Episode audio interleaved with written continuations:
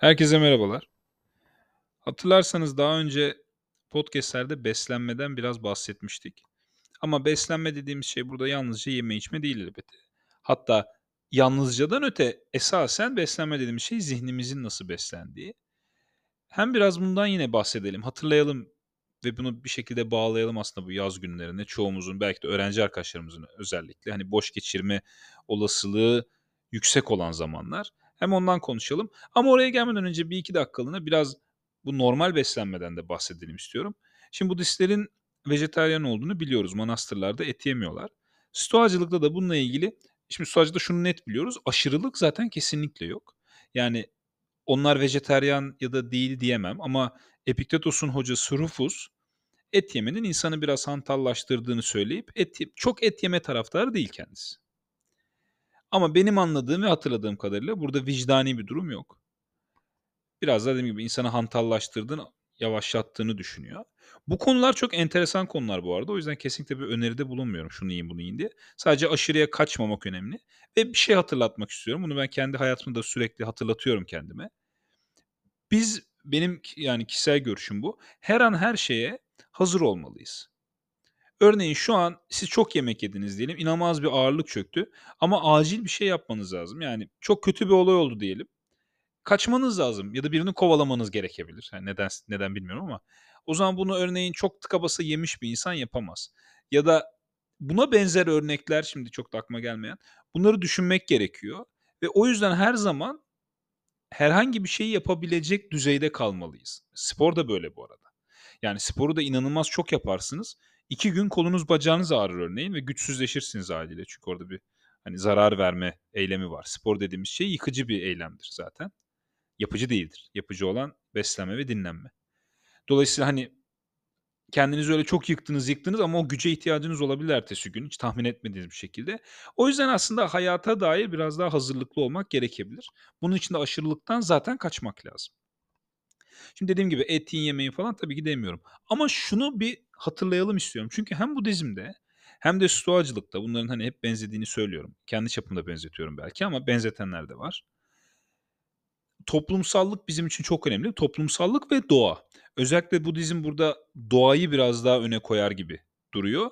Stoacılıkta biraz daha ben en azından benim gördüğüm kadarıyla toplumsallığı öne koyuyor. Bu, bu farkındalık yani nasıl beslendiğimiz ve hangi kaynaklardan beslendiğimizin farkındalığı hem toplumsal hem de ekolojik olarak aslında gerçekten önemli. Ne demek istiyorum? Örneğin bu, bu örneği çok veriyorum ama şu yüzden artık da bu podcast'e kadar dinleyen arkadaşlar benim örneğin alkole karşı duruşumu ve Budistlerin nasıl duruşunu, yani nasıl durduğunu biliyorlar. O yüzden rahatlıkla söylüyorum. Kimsenin alınmayacağını bilerek. Çünkü derdimiz kimseyi sen yanlış yapıyorsun, doğru yapıyorsun falan gibi kesinlikle böyle bir amacımız yok. Bu tamamen benimle alakalı bir durum. Örneğin şu örneği vereyim ondan sonra da demek istediğime geleceğim. Örneğin kişisel olarak ben günlük hayatımda iş olarak alkolle alakalı bir iş yapmayı desteklemiyorum. Yine düzelteyim. Kendimden bahsediyorum şu an. Hatırlarsınız Budizmin 8 aşamalı yolunu söylerken doğru iş hani doğru meslek gibi konularda da Budistlerin böyle düşündüğünü söylemiştik. Hani ben Budist olduğum için düşünüyor değilim. Onlar neden böyle düşünüyorsa ben de öyle düşünüyorum. Nedeni de şu, haram diye değil. Ama ben bunun ben böyle düşünüyorum, zararlı olduğunu düşünüyorum ve başka bir insan için bunu ulaştıran kişi olmak istemiyorum. Bu aracı ben olmayayım. Ve çünkü benim gibi düşünen atıyorum 100 bin kişi bu işi az yaparsa zaten hani bunun yayılımı da azalır falan. Böyle bir mantığım var. Bu ışık yaksın diye bunu anlattım. Aslında şunu demek istiyorum. Biz yediğimiz besinlerin örneğin nereden geldiğine çok dikkat etmiyoruz. Et yiyebiliriz. E, ben dediğim gibi ben et yiyorum. Ben vejetaryen değilim. Olabilirsiniz, olmayabilirsiniz ama şunu demek istiyorum. Beni et alıyorum bir yerden. O hayvan ne olursa olsun etik koşullarda mı yetiştiriliyor? Etik koşullarda mı benim soframa kadar gelebiliyor örneğin? Buna bakmak gerekiyor. Ya da meyve yiyorsunuz, önemli değil. Meyvenin yetiştiricileri var. Bu yetiştiriciler acaba gerçekten haklarını alıyorlar mı? Ya da bunların alındığı o bahçelerin sahipleri çalıştırdığı insanlara haklarını dört dörtlük veriyorlar mı? Bunlar aslında düşünmemiz gereken şeyler ve toplumsal ve toplumsal dediğim şey aslında buydu. Ekolojide geleceğim. Peki bunu ya biz nasıl yapalım? Bir kişi bir kişi bununla, bununla mı kovalayacağız, uğraşacağız dersek evet zor ama gelişimler var. Örneğin artık internetin sayesinde, hani, bazı eminim görüyorsunuz, hani, boykot olayları da var. Boykot edelim diye demiyorum. Oralarda artık, hani, bilgi alabiliyoruz, mobbing uygulanıyor şirketlerde falan diye. Bu şu açıdan iyi, bu olaylar şöyle söyleyeyim, mesela Ekşi Sözlük gibi yerlerde boykot ediyorlar. Ben bu boykotların hiçbir işe yaradığına maddi olarak inanmıyorum. Ama bir farkındalık yaratıyorlar ve bu açıdan çok kuvvetli. Çünkü artık bunu gören bir diğer firma benim de adım burada çıkmasın diyebiliyor. Bizim ülkemizde biraz demiyor olabilirler ama hani biz yine dediğim gibi toplumsal düşündüğümüz için bu bence o açıdan doğru bir yol. Tabii burada yargısız infaz kesinlikle olmamalı. O ayrı bir konu. Ama çalışanın hakkını veriyor mu? Onu yapıyor mu? Bunu yapıyor mu diye öğrendiğimiz zaman bazı yasalar da geldi. Mesela marketlere gittiğinizde şimdi sebzenin üstünde menşei yazar. Nereden aldı? Hatta bazı marketlerde alınan firmanın adı bile yazıyor. Dolayısıyla bunlara dikkat ediyor muyuz? Edebiliriz bunlara dikkat. Yani bir yerden bir şey alırken örneğin internete girip bu konuda şikayet edilmiş mi diye bakabiliyoruz bazen. Ben bunlara dikkat etmeliyiz diyorum beslenme ile alakalı. Ne yediğimizden bağımsız olarak nasıl kaynaklardan geldiği ve orada gerçekten bu etik prosedürler ya da ahlaki prosedürler işleniyor mu?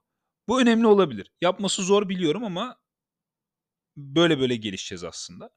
Şimdi ekolojik, ekolojik olarak da şunu diyebiliriz. Hatırlarsanız Gata diye bir şeyden bahsetmiştik. Gatha diye. Bunlar Zen Budistlerinin herhangi bir eylemden önce söyledikleri kısa cümleler ya da çok kısa şiirler gibi. Amacı neydi? Farkındalık yaratmak. Örneğin, şimdi şunu da söyleyelim. Bu arada farkındalık yaratmak insanın içinden gelen bir şey olmalı. Dışarıdan olduğu zaman dayatma oluyor.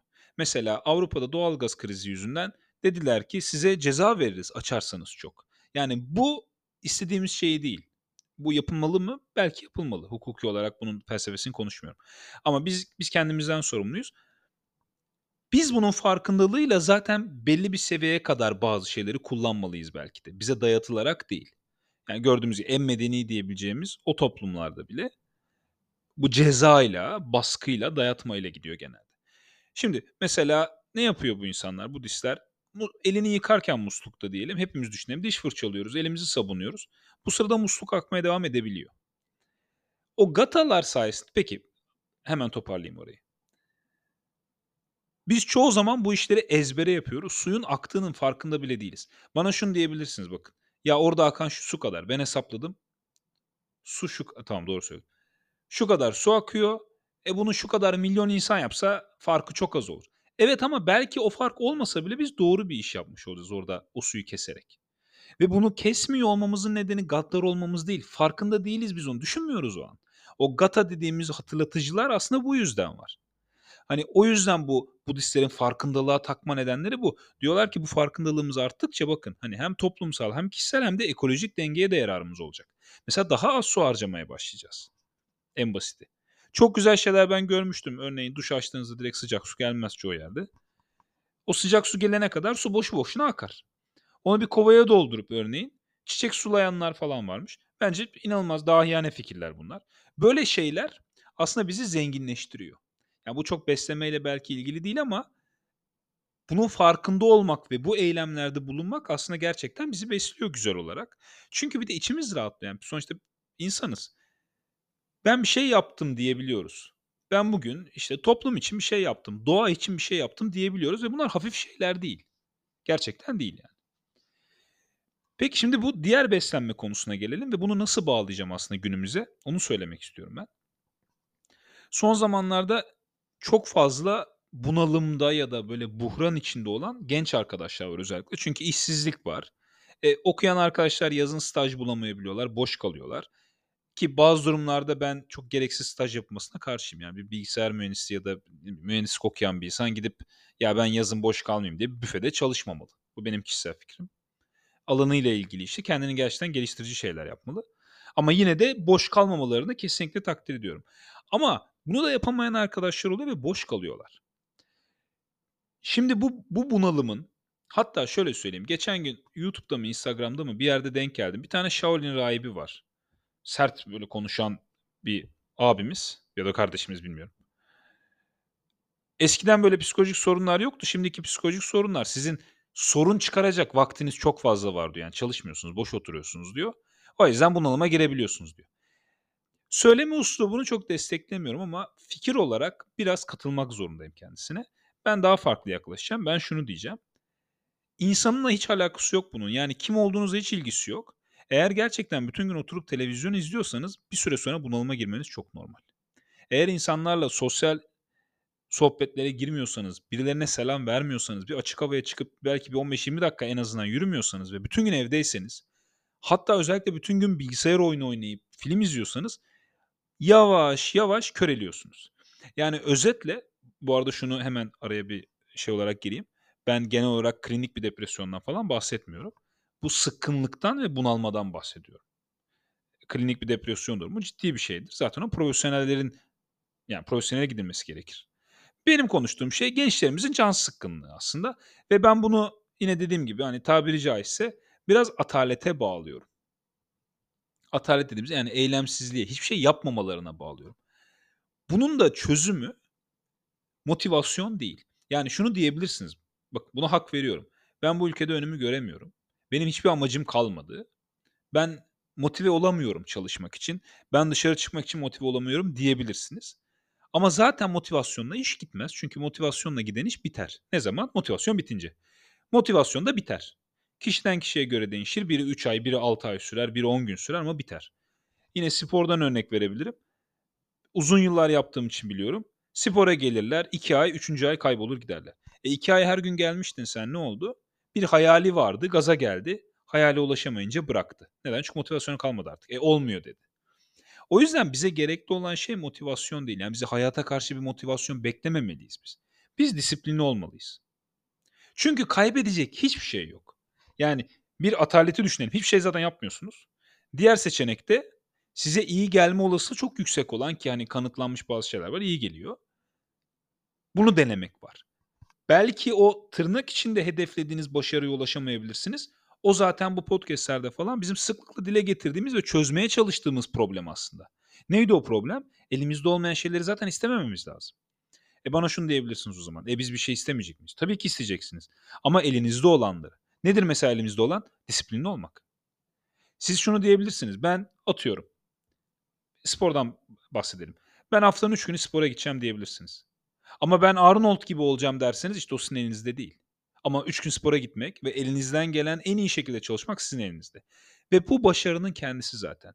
Eğer başarıyı elimizde olmayan şeylere endekslersek o zaman bunlar gerçekleşmediğindeki kesinlikle gerçekleşmeyecek zaten bir ara en azından. O zaman mutsuz oluyoruz. Yani mutsuzluğumuzun kaynağı o oluyor. Bu buhranımızın nedeni de o. Neden yapayım ki? Çalışsam ne olacak ki? Ev bile alamayacağım, araba bile alamayacağım. E şimdi de alamıyorsun ama o zaman başka şeyler edinme şansın olacak. Belki telefon alırsın. Belki tahmin edemediğin, öngöremediğin bir şey olur. Ev araba da alırsın. Bunlar imkansız şeyler değil. Biz kendi kendimizi bazen köreltiyoruz. Şimdi beslenmeye dönersek de bazen de birbirimizi köreltiyoruz. Ve en tehlikelisi bu. Bunu çok yapıyoruz ama. Giriyoruz bir ortama. Çoğumuz ortak görüşteyiz. Örneğin önümüzü göremediğimiz ve geleceğin karanlık olduğu görüşü. Dört kişiyiz diyelim. Herkes birbirine söyleniyor, şikayet ediyor. Ya buradan nasıl bir çıktı bekliyoruz biz? Biz bir iş yapıyorsak sonunda daha iyi hisset daha iyi hissetmiyor olabiliriz. Ama en azından bir süre sonra yani daha iyi hissetmek için bir yol haritası olmalı.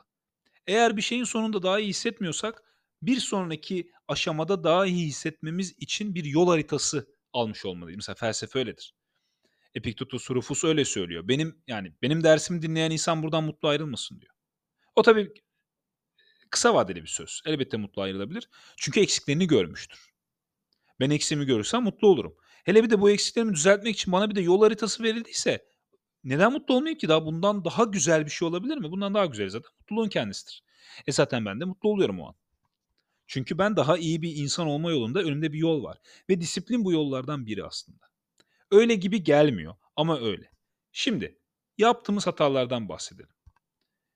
Hatta yaptığımız hatalardan önce şu disiplin işine bir, bir tık daha konuşalım. Yatma saatimiz belli değil. Kalkma saatimiz belli değil. Gün içinde hiçbir şeyimiz planlı değil. Ne bekliyoruz ki o zaman? Özellikle bunu tamamen boş oturan ya da oturmak zorunda kalan arkadaşlar için söylüyor. Yani zorunda kalan tabii o biraz bahane. Kimse evde Eee, istisnai durumlar hariç. Yani bir sevdiğiniz hastadır, ona bakmak için sürekli yanındasınızdır. Onlardan bahsetmiyorum şu an. Ben, ben iş bulamadım, staj yapamadım. Yazın zaten ben tatil yapacaktım. Ben çok yoruldum bu dönem. Oyun oynamak istiyorum. Buradaki hata şu: Biz oyun oynayarak dinlendiğimizi düşünüyoruz. Hâlbuki dinlenmiyoruz. Aksine, hani, o beslenmeye şimdi şimdi gireceğim. Kendimizi kötü besliyoruz. Bakın çok net bir örnek vermek istiyorum, kişisel örnek. Bu tamamen de samimi bir örnek zaten. Bugüne kadar da hep böyle konuştum. Sons of Anarchy diye bir tane dizi vardı. Severek de izledim. Ama şunu çok net fark ettim ben: O diziyi izlediğim zaman daha agresifleşiyorum bana iyi gelmiyor o dizi. Belki benim karakterim biraz zayıftır. Çok kolay etkileniyor olabilirim. O ayrı bir konu. Ama etkileniyorum ve etkilenmediğini düşünen arkadaşlarım varsa çok emin olmasınlar bence. Çünkü beyin böyle çalışıyor zaten. Sonra bunu fark edince, gerçekten fark ettim. Dedim ki ben niye kendime bunu yapıyorum? Yani şu an ben keyif alıyor gibi gözüküyorum ama ben keyif almıyorum. Ben kendimi kirletiyorum aslında. O diziyi yapanları, oyuncuları eleştirmiyorum ben şu an. Ama örneğin ben o ben öyle bir dizide oynamam şu kafayla. Alkol örneğini verdiğim gibi. Ben insanlara iyi gelmeyeceğini düşündüğüm bir şeyde aracı olamam. Çünkü bu zamanımı tam tersine harcayabilirim. Ben bu zamanımı gidip örneğin belki iyi hocası olmayan insanlara matematik anlatarak da geçirebilirim. Belki bir işe yaramaz ama 10 kişiden birine yarayabilir. Ötekinden iyi yani. Onun için biz bazen kendi kendimize bu eziyeti yapıyoruz. Ne dedik? Mesela dediğim gibi yatma saatimiz olabilir bakın. Bunlar çocuk çocukça şeyler değil. Çünkü bizim beynimizde böyle bu. Yani böyle eee, böyle sınıflandırmışız biz. Çocuğun yatma saati olur. Hayır, yetişkinin de yatma saati olmalı. O disiplinle alakalı bir şey. Elbette 12 dersiniz, 12.30'a kayabilir ara sıra. Ama bir yatma kalkma saatimiz olmalı. Ya da Jordan Peterson'ın sürekli "Odanı topla, yatağını topla." demesinin nedeni bu. Başka bir şey değil. Bir düzen olmalı, bir ritüelimiz olmalı bizim hayatla ilgili. Çay saatimiz, kahve saatimiz, molalar bunlar insanı disipline bunlar köleleştirmiyor bizi. Tam tersine disiplin insanı özgürleştiren bir şey. Neden? Çünkü biz şunu yapıyoruz. Mesela geldik, işten geldim, çok yoruldum. Oturayım 4 saat dizi izleyeyim maraton. Şimdi ben özgür müyüm? Ben gitar çalmak da istiyorum. Ben yeni bir dili öğrenmek istiyor olabilirim. Sevdiğim insanlara zaman ayırmak istiyor olabilirim. Çünkü bunları istiyoruz eninde sonunda. Ama bakın bunların hiçbirini yapamadım. Neden? 4 saat dizi izledim. Peki ben 1 bölüm dizi izleseydim, mesela 20 dakikalık, yarım saat gitar çalışsaydım, yarım saat dil çalışsaydım. Bakın özgürleştiriyor dediğim buydu. Bu sefer her şeyi yapabilmeye başlıyoruz. Belki istediğimiz kadar yapamıyoruz ama yapabilmeye başlıyoruz. Ve ben kendimi aynı zamanda 4 saat boş beleş, belgesel izlemiyorsanız en azından, boş beleş şeylerle harcamak yerine bakın yapıcı şeylerle harcamaya başlıyorum. İşte insana iyi gelen bu. Biz beynimizi çalıştırmıyoruz hiç. Ama beyin tam tersi vücut vücut da öyledir gerçi ama, hani, eskiyen bir şey değil çalışarak, tam tersine çalışarak güçlenen bir şey. O yüzden biz ne kadar zihnimizi pozitif şeylerle besleyip onlara vakit ayırır, aynı zamanda tırnak içinde biraz daha şeye gelelim, öğrenme ya da psikoloji bölümüne gelelim. Ne kadar bir şeyi öğrenmeye gayret edersek beynimiz o kadar gelişiyor. Enstrüman çalan arkadaşlar varsa ya da klavye kullanıyoruz hepimiz. İlk başlarda bir kelime yazacaksınız. Bütün harfleri önce tek tek ayırırsınız beyninizde. O harfi ararsınız ve basarsınız, değil mi? Bir bilinçli eylem vardır ama bir yerden sonra artık farkında olmadan yazmaya başlarsınız. Yani örnek veriyorum, sto stoik yaşam yazacağınız zaman önce S'ye sonra T'ye basayım diye düşünmeden bir anda yazarsınız. Enstrüman çalma da böyledir. İşte o en baştaki aşamadan bu aşamaya gelme sürecinde bizim beynimiz gerçekten gelişiyor. Yeni sinir ağları falan oluşuyor yani gerçek manada gelişiyor beyin. Dolayısıyla bu tarz şeylere vakit harcamak yerine biz oturuyoruz. İşte bu özellikle yeni nesilde de inanılmaz oyunlar yapmışlar. Bu deli gibi bunlarla vakit harcıyoruz. Ama şunu çok net emin olmalıyız bakın. Bunları yapan insanlar art niyetli falan diye ben düşünmek istemiyorum. Yani iyi ya da kötü diye ayırt etmiyorum ama bizi bağımlı hale getirmek için dizayn ediyorlar bunları. Gerçekten de davranışsal psikolojide gayet uzman insanlar. Trendi de çok güzel takip ediyorlar. Mesela yapılan çalışmalar var, daha önce de konuştuk. Hep hepimizin ama özellikle yeni neslin, yani Z kuşağının diyelim, dikkat yani dikkat toplayabilme süresi inanılmaz kısalmış. Neden? Çünkü reels'ın belli bir süresi var. Niye? O sonsuz scroll olayı var artık hani sonsuz böyle aşağı inebiliyorsunuz. Neden Netflix'te dizi biter bitmez yenisi başlasın mı diyor. Boş ver gitmedi bir yere diyor. 3 saniye içinde yenisi başlıyor mesela. Bunları bilinçli yapıyorlar. Biz onlara bağımlı kalıyoruz. Ha, onlar biz aptal olalım diye yapmıyorlar muhtemelen ama para kazanmak için yapıyorlar ama biz farkında olmadan bir şeyler kaybediyoruz. Hâlbuki o zamanı daha verimli şeylere ayırabiliriz ve gerçekten bize iyi gelecek olan şey tırnak içinde yanlış dinlenme değil, aslında bu şekilde yorulma. Aktif dinlenme diyebiliriz buna. Çünkü gerçekten insan alışıyor hepsine. Bakın ben fiziksel olarak zorlayıcı bir iş yerindeydim. Kendime örnek vermeyeceğim. Bütün gün fiziksel olarak çalışıp 10 saat. Ondan sonra da çıkıp spor yapan insanlar tanıyorum. Ve hem işini yapıyordu hem de sporu da iyi yapıyordu. Çünkü vücut her şeye adapte olabiliyor. Ama tembelliğe de oluyor. Bakın siz hangisine adapte olmak istersiniz? Tembelliğe mi adapte olmak istersiniz, çalışkan olmaya mı? O yüzden bizim bu ataleti kırmamız lazım. Eğer bu arkadaşlarımız varsa evde, bunu dinleyen arkadaşlarım, öğrenci arkadaşlarım. Onlarca ücretsiz kurs var artık. YouTube'da gerçekten eğer aramayı biliyorsanız, biraz zaman harcarsanız istediğiniz herhangi bir konuda çok profesyonel, çok uzman kaynaklara ulaşabiliyorsunuz. Bunun dışında belediyelerin, bakanlıkların çok güzel programları var. İşte yazılım öğrenirsiniz, Excel öğrenirsiniz, dili öğrenirsiniz. Ya pazarlama ile ilgili merakınız vardır, yüz yüze var eğitimler, online eğitimler var. Ben diyorum ki biz günümüzü böyle aktivitelerle dolduralım. Kendimizi bunlarla besleyelim. Hadi bunları da yapamıyorsunuz. Dediğim gibi yatma kalkma saati yapıp basit bir düzenle hayatımızı biraz daha aktif yaşarsak, aktiften kastım illa sosyal her gün arkadaşlarınızla buluşup Starbucks'ta kahve için demek değil. Bir caddeden geçiyorsunuzdur. Esnafa selam vermek bile bir sosyalleşmektir aslında. Bankada sıradayken bir insana güzel güzel diyorum. Gülümsemek bile aslında bir sosyal etkileşimdir. Çünkü hatırlayalım yani biz insanlardan kaçmaya çalışmıyoruz. İnsan insan içindir. Biri bana iyi gelebilir, ben birine iyi gelebilirim. O gün benim güzel günümdür. Beni gören birine motive motivasyon verebilirim. Evet, motivasyonun yeterli olmadığını söyledik ama başkalarının bir gününü güzelleştirmek belli olmaz. Belki de onlara da bir ışık olabiliriz yani. Onun zararı yok. Ben bizim için söyledim onu. Bizim için derken uzun vadeli bir şey için. Ama dediğim gibi bir gülümseme daha önce de bazı başka örneklerden bahsetmiştim aslında. Çok işe yarayabilir gerçekten. Başkalarının hayatına dokunabilir ve hayatlarını da değiştirebilir cidden. O zaman bir özetleyelim. Ama özetlemeden önce bir şey daha söylemek istiyorum. Yine aslında bu içimden hem geliyor hem gelmiyor. Biraz çekiniyorum. Öğüt vermek istemiyorum açıkçası ama hatırlayalım. Yani bunu süslemeden söyleyeceğim. Ülkemizin sosyoekonomik durumu belli. O yüzden biz sorumluluk almayı çok seven insanlar değiliz. Çünkü çok ciddi bir yaşa kadar ailemizle yaşamak zorunda kalıyoruz. Bunu eleştirmiyorum. Ama su, kendi ayaklarımızın üstünde durmak ve o çabada bulunmak bence belli yaşta başlaması gereken bir şey gibi. Avrupa bunu yapabiliyor. Bazı ülkeler hepsi yapmıyor ama biz yapamıyoruz. Yapamadığımız halde ailemizle otururken de biz kendi ayaklarımızın üstünde durmaya gayret edebiliriz. Bu illaki iş değil. Ne demek istiyorum? Aile dediğimiz şey bizim çamaşırlarımızı yıkayan, ütüleyen, bulaşıklarımızı yıkayan, bize yemek hazırlayan insanlar demek değil. Ama ne yazık ki bazı genç arkadaşlarımız da dediğim gibi yani öğüt olsun istemem ama öğüt de yapabilirim bence artık. O yaşa geldim gibi hissediyorum. Böyle düşünüyor galiba bazı arkadaşlarımız. Örneğin 10 küsür yıl önce yani 20'li yaşlardayken bir spor salonunda bir arkadaşı duydum. Telefonla aramış annesine kızıyordu. Çantasına şort koymayı unuttuğu için.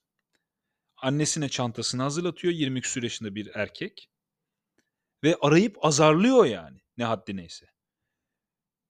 Bunlara dikkat etmeliyiz biz aslında. Zaten kimseye azarlamamalıyız bu arada. Bu kadar sohbeti boşuna yapmıyoruz ama çantamızı biz hazırlamalıyız ve hayatımızı yine bu sorumlulukları alabiliriz. Çamaşırlarınızı bile ayrı yıkayabilirsiniz isterseniz. Karışmıyorum. Ama bunlar insana yakışmayan işler gibi düşünülmesin. Çünkü bazen böyle düşünülüyor. Bir enteresan bir bakış açımız olabiliyor. Ya yemek yedik, sofradan kalkarken tabağımızı kaldırabiliriz. O insanlara da yardım edebiliriz. Bakın bu da bir sosyal davranış aslında. Bunu söylemelerim oydu.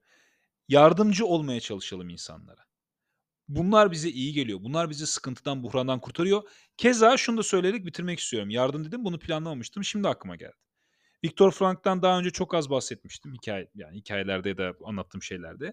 Viktor Frank bu tüm bu mevzulara başlamadan önce kendisi parasız bir şekilde gençlerin intihar oranını düşürmek için çaba gösteren biriydi. Biriymiş diyeyim. Görmüş gibi anlatmayayım. Ve kendisine yani kendisinin verdiği en büyük öğütlerden biri şuymuş. Gidin parasız yardım edin diyormuş insanlara. Örneğin bizde ben bilmiyorum. Eminim vardır ama yurt dışında şeyi biliyorum. Hani yemek falan dağıtıyorlar evsizlere. Öyle yerler var. Ya da düşkün durumdakilere. Gidip oralarda ücretsiz çalışabiliyorsunuz. Hani dizilerde falan eminim görmüşsünüzdür. Yardım yardımcı olabiliyorsunuz. Adam demiş ki gidin bu işleri yapın. Ve ciddi manada insanların özellikle genç arkadaşların bunalımlarından da sıyrıldığını görüyor bundan sonra. Çünkü yardım ediyoruz. Bu hayatın bütün amacı şimdi herhangi bir podcast'in gerçekten 25. dakikada hayatın amacıyla ilgili bir yorum yapıyorum. Kim dinliyor buraya kadar bilmiyorum ama Seneca bunu buna benzer şeyler söylüyor. Bunu ayrıca bir konuşuruz ama hayatın amacı paylaşmak. Bu kadar basit. Eğer siz hayatınızı paylaşmıyorsanız bunalımda olmanız çok normal. Bunu sevgili olarak söylemiyorum. İlişki dediğimiz şey sadece romantik bir ilişki değil. Dediğim gibi aileyle bile. Biz aileyle hayat paylaşıyor muyuz ki? Yoksa onları hakikaten şimdi açık konuşalım köle gibi mi görüyoruz? Bizim hayatı paylaşmamız lazım insanlarla. Hayat paylaşmak değil de benim param var, benim bilmem nem var demek elbette ki değil. Yani bunu söylemek gerekmiyor. Gereksiz bir cümle oldu bu. Ama bu hayat paylaşılması gereken bir şey ve bu hayatı paylaştığımız zaman aynı zamanda mutluluğumuzu da paylaştığımızda ve üzüntümüzü de paylaştığımızda çünkü hatırlarsanız o üzüntüyü paylaşımından bile bir şefkat doğabiliyor. Bunları paylaştığımız zaman biz de sıkıntılarımızdan arınıyoruz. Paylaştığımız insanlar da çünkü onlar da artık rahat hissedip onlar da kendilerini paylaşabiliyorlar. Ve dediğim gibi paylaşım sadece sözlü olacak diye bir şey yok. Yani bakışımızı da paylaşabiliriz. Kulaklarımızı da paylaşabiliriz insanları dinleyerek. Gülümsememizi de paylaşabiliriz. O yüzden bu sıkıntılarımızın aslında gerçekten nedeni biraz atalet. Bu ataletten sıyrılırsak keyifli olacağına inanıyorum ben. Hayatın daha keyifli olacağına inanıyorum. Şimdi çok kısa bir özet geçeyim. Gene ya gerçi o saat bende geç oldu, sizde geç olmadı da. Biraz farklı konulardan konuştum ama benim esas amacım aslında dediğim gibi öğüt vermek değildi. Ama bu özellikle genç arkadaşların bu buhrandan çıkmaları çok önemli benim için. Bunu çok samimi söylüyorum. Çünkü bizim geleceğimiz yani evet biziz kendi geleceğimiz evet ama aynı zamanda bizim de kardeşlerimiz. Ve bunu dinleyen arkadaşların da kardeşleri o kendinin geleceği olacak. O yüzden yeni gelen neslin zorluk yaşamaması demiyorum. Zorluk kesinlikle yaşanmalı. Ama psikolojik olarak yani ruh sağlığının iyi olması çok önemli. Ve bu iyi değil gibi duruyor. Ama bu iyi olmaması nedenini dışarıda aramayalım. Ve birbirimizi kötü beslemeyelim. Çünkü biz biraz bunu yapıyoruz. Aksine kendimizi güzel besleyelim. Bakın hep okuyoruz yani metinlerde de. Umut kırılacak bir şey değil. Kabulleneceğiz olanı ama kabullenmek, pes etmek değil. Biz yine elimizden geleni yapacağız. Dediğim gibi benim elimde olan denemek. Ben iyi olmak zorundayım. Ben biri bana kaba diye kabalık edemem. Ben nazik olmak zorundayım. O kaba mı? İnşallah o da bir gün nazik olur. Bizim yapabileceğimiz tek şey ben onu nazik hale getiremem. Ama ben nazik olmayı dileyebilirim. Onun nazik olmasını dilersem olmaz. O zaman olmuyor. Benim elimdeki şey ben. Ben kendim nazik olacağım. iyilik dileyeceğim. Bitecek gidecek. Bugünlük bu kadar. Arkadaşlar yine o kapanış cümlesi artık onu unutmamaya çalışacağım. İyi talih ve adalet bizimledir. Görüşmek üzere.